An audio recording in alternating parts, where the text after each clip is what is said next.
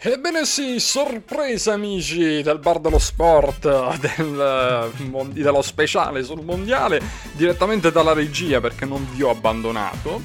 Però eh, cosa voglio dire in questa terza puntata dei mitici DJ Novis e Fabius, loro sì che vi fanno vedere come si conduce il Bar dello Sport, non, eh, non Dax, ma comunque io sono sempre in regia quindi sorveglio tutto e volevo in apertura di puntata fare un grandissimo mm, augurio di buon compleanno alla voce grandiosa e storica del bar dello sport, ovvero DJ Novis, che senza di lui le cazzate sportive che diciamo ogni weekend non sarebbero le, stesse. Tanti auguri caro fratello DJ Novis e ora si parte e vedremo cosa ci diranno questi due espertoni, no detta così suona male, questi due grandi esperti di sport e di calcio. E in questo caso ci parleranno, ci parleranno del, del Qatar Qatar eh, 2022, quindi tra pochissimo inizia eh, la puntata, ma inizieranno tra pochissimo anche i mondiali e quindi vai con Medicina 33, si parlerà del Qatar. Ah no, eh, cioè Bar dello Sport, Qatar, speciale Qatar 2022. Vai.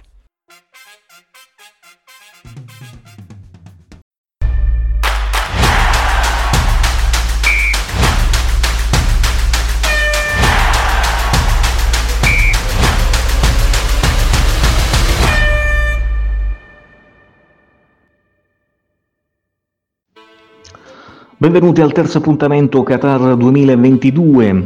Dal 1993 a Doha si svolge il torneo internazionale di tennis ATP. Tra i vincitori Roger Federer con tre vittorie e poi vittoria di Nadal, Becker, Murray e Jim Courier. Dal 2002 si svolge il Tour del Qatar, corsa ciclistica. Il corridore a vantare il maggiore numero di successi è il belga Tom Boonen 2006, 2008, 2009 e 2012. Tra i vincitori figura anche il corridore italiano Alberto Loddo. Nel 2003, dal 2004 sul circuito di Losail si, si svolgono le gare del MotoGP. Per quanto riguarda il calcio, il Qatar nel 2019 ha vinto la Coppa d'Asia per la prima volta battendo in finale il Giappone per 3-1. Nel 2021 il Qatar ha ospitato la Coppa Araba nel 2014 e nel 2016 si sono giocate le finali di Supercoppa italiana a Dua, eh, Napoli-Juventus e Milan-Juventus. Nell'atletica leggera c'è Mutaz Esa Bra- uh, Barshim, campione mondiale olimpico nel salto in alto. Doha ha ospitato il circuito di atletica leggera Diamond League e i campionati del mondo di atletica 2019. Il Qatar ai Giochi Olimpici ha finora vinto 8 medaglie, il primo atleta qatariuta a vincere una medaglia è stato Suleiman nel 92, medaglia di bronzo a Barcellona. Primo campione olimpico è Fares Ibrahim, eh, sollevamento pesi a Tokyo eh, 2020. Per eh, l'ultimo appuntamento, quarto ed ultimo appuntamento, Qatar 2022, vedremo la giornata nazionale del, Qatar che ricorre il 18 eh, dicembre. Un saluto da DJ Novis, alla prossima, ciao ciao!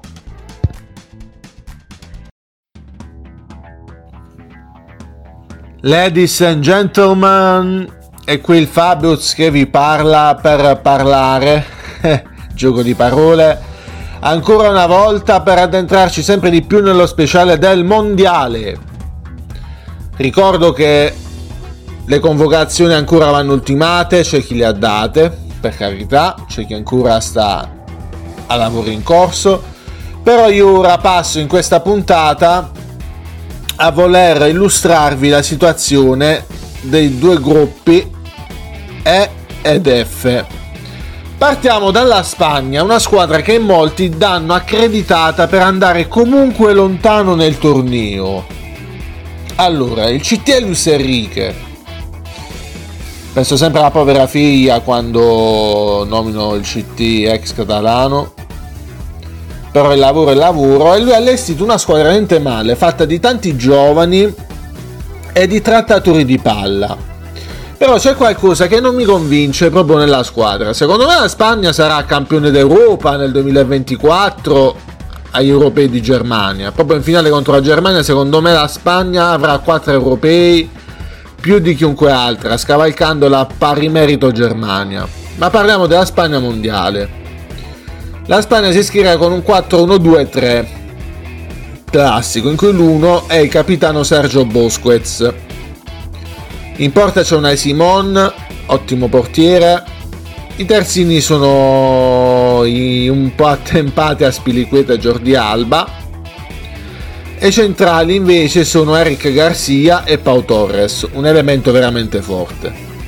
Diceva, a fare da schermo davanti alla difesa e a smistare palloni ci sarà Bosquez, per il compagno di squadra nel Barcellona Gavi un 2004 ragazzi ricordiamolo è nato addirittura dopo il trionfo della Grecia eh, che fu nel 2004 e come mezzala sinistra se la giocano Soler elemento del PSG e Pedri.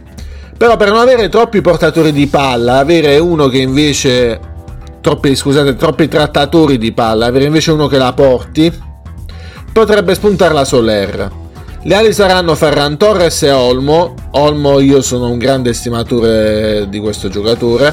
Per il centravanti Morata, uno che in nazionale segna più di quanto non abbia mai fatto quando ha giocato nei club. La Spagna la vedo un'incognita del gruppo E. Passando alla seconda squadra c'è il Costa Rica, allenato dal colombiano Luis Fernando Suarez per non confondere con i tanti Luis Suarez che ci sono, ci sono stati in giro nella storia del calcio, che ha plasmato il Costa Rica con un 4-2-3-1, lo schema più canonico per un CT che voglia iscriversi al mondiale. In porta c'è la stella Keylor Navas, nonostante sia stato messo in ombra da Donnarumma a inizio stagione. I terzini sono Fuller Spence e Oviedo e due centrali Calvo e Duarte. Mediani sono Borges e Tejeda.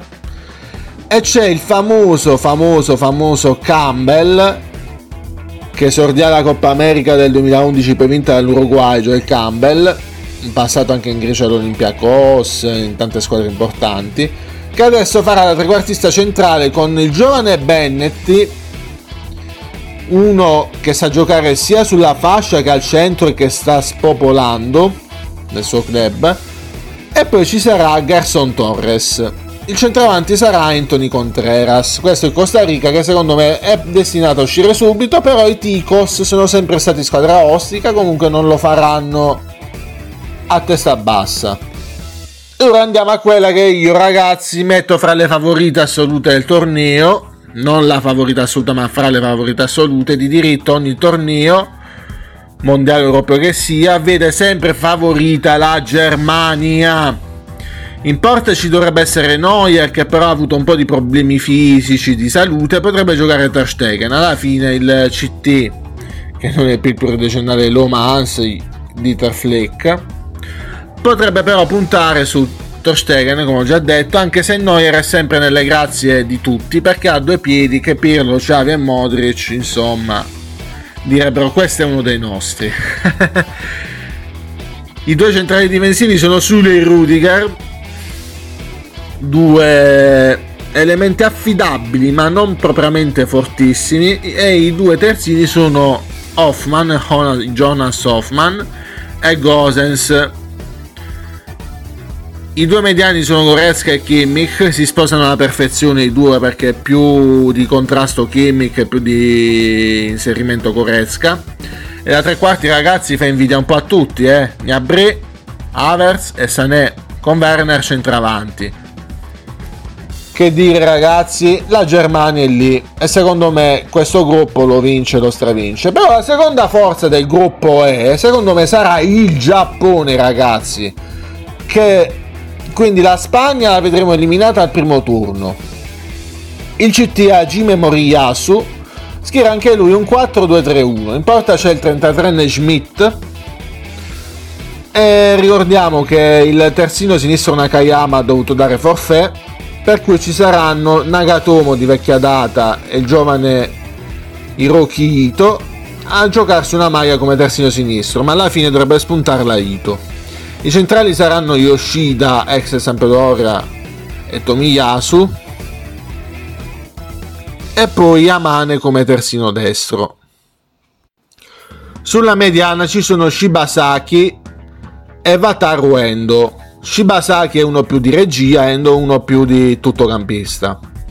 Le ali saranno Ritsu Doan che però se la giocherà col giovane Kaoru Mitoma che ha realizzato tante reti in nazionale pur avendo poche presenze.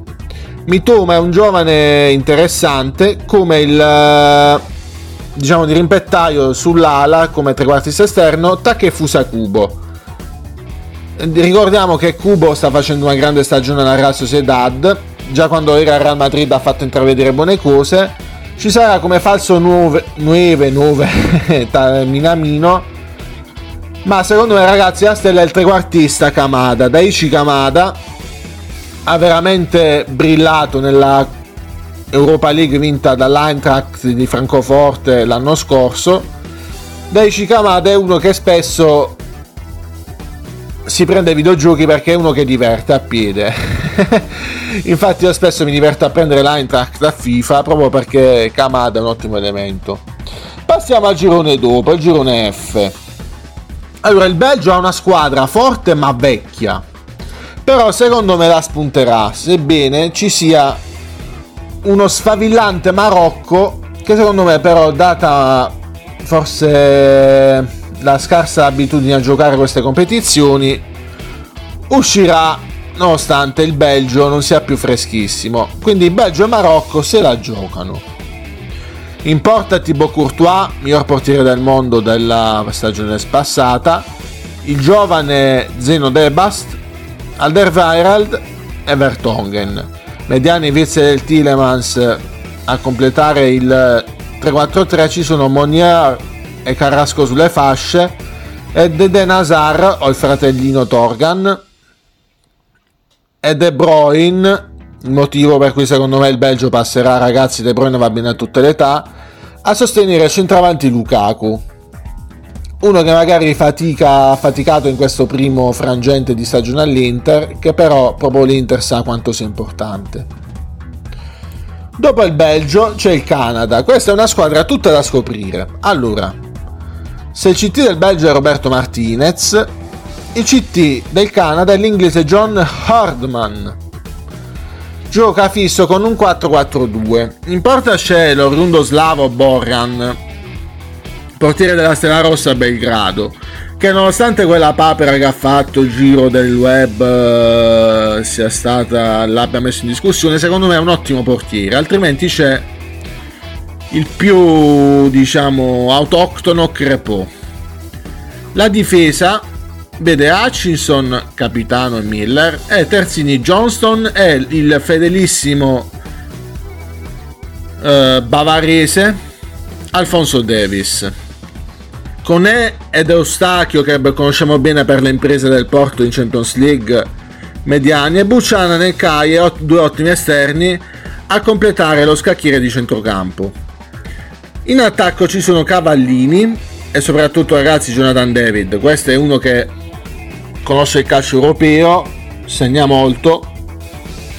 Quindi lui e Davis le stelle del Canada. Non facciamo battute con i grandi Maneskin, di cui io sono un ottimo ascoltatore su David. Jonathan David è quello del Canada, che secondo me però sarà destinato a uscire presto. Dopodiché andiamo ad analizzare il Marocco. Allora, anche qui 4-2-3-1, il CT è Hervé Valid Regraghi che si schiera con un 4-2-3-1. Allora, va detto del Marocco che di solito si, si usa anche uno schieramento con una difesa a 5. Però siccome bisognerebbe voler passare il turno, bisognerebbe sfruttare tutto il talento dei trequartisti che c'è là davanti. Ora vi cito qualche nome ragazzi, alcuni conoscete pure per il campionato italiano. In porta Bonudo del Siviglia, il possente Dari fa da spalla al Saiz, capitano. Masraoui del Bayern Monaco e Hakimi ragazzi, tanta roba su, sulle fasce per i terzini. Mentre sulla mediana Sofiana Marabat della Fiorentina e Amallà sosterranno il lavoro sporco di recupero palloni per Arri, Sabiri e Ziek. Ragazzi, tanta roba. Belanda solo per l'età va in panchina. Il centravanti è Enesiri. Lo conosciamo molto bene anche lui. Di lì in poi c'è la Croazia che secondo me è un'incognita. Passerà il turno secondo me come seconda forza. Però dovrà faticare perché un po' la depressione dovuta al mondiale scorso sfuggito, un po' il ricambio generazionale, sono due cose da vedere. Per il CT Zlatko Miele Dalic andate a vedere che significa Zlatko in croato. In porta c'è Livakovic, un portiere altalenante. I terzini sono Stanisic e Sosa. I difensori rivide eh, Lovren oppure in alternativa Guardiol. Ragazzi, la mediana è fortissima perché c'è Brozovic centrale con Modric e Kovacic a inventare ai lati. Brekalo e Perisic le ali per Kramaric. Secondo me il problema della Croazia non è assolutamente di talento ma psicologico. Quindi dico che per il girone E a passare saranno Germania prima e Giappone secondo Spagna a casa ragazzi. Il girone F vedrà primo il Belgio e secondo la Croazia giocarsela con il Marocco, mina vagante del girone F. Ho detto abbastanza, saluto tutti, ciao dal Fabius, alla prossima per l'ultima puntata dove sarò molto più schietto nel dirvi come secondo me andrà il tabellone. Ciao!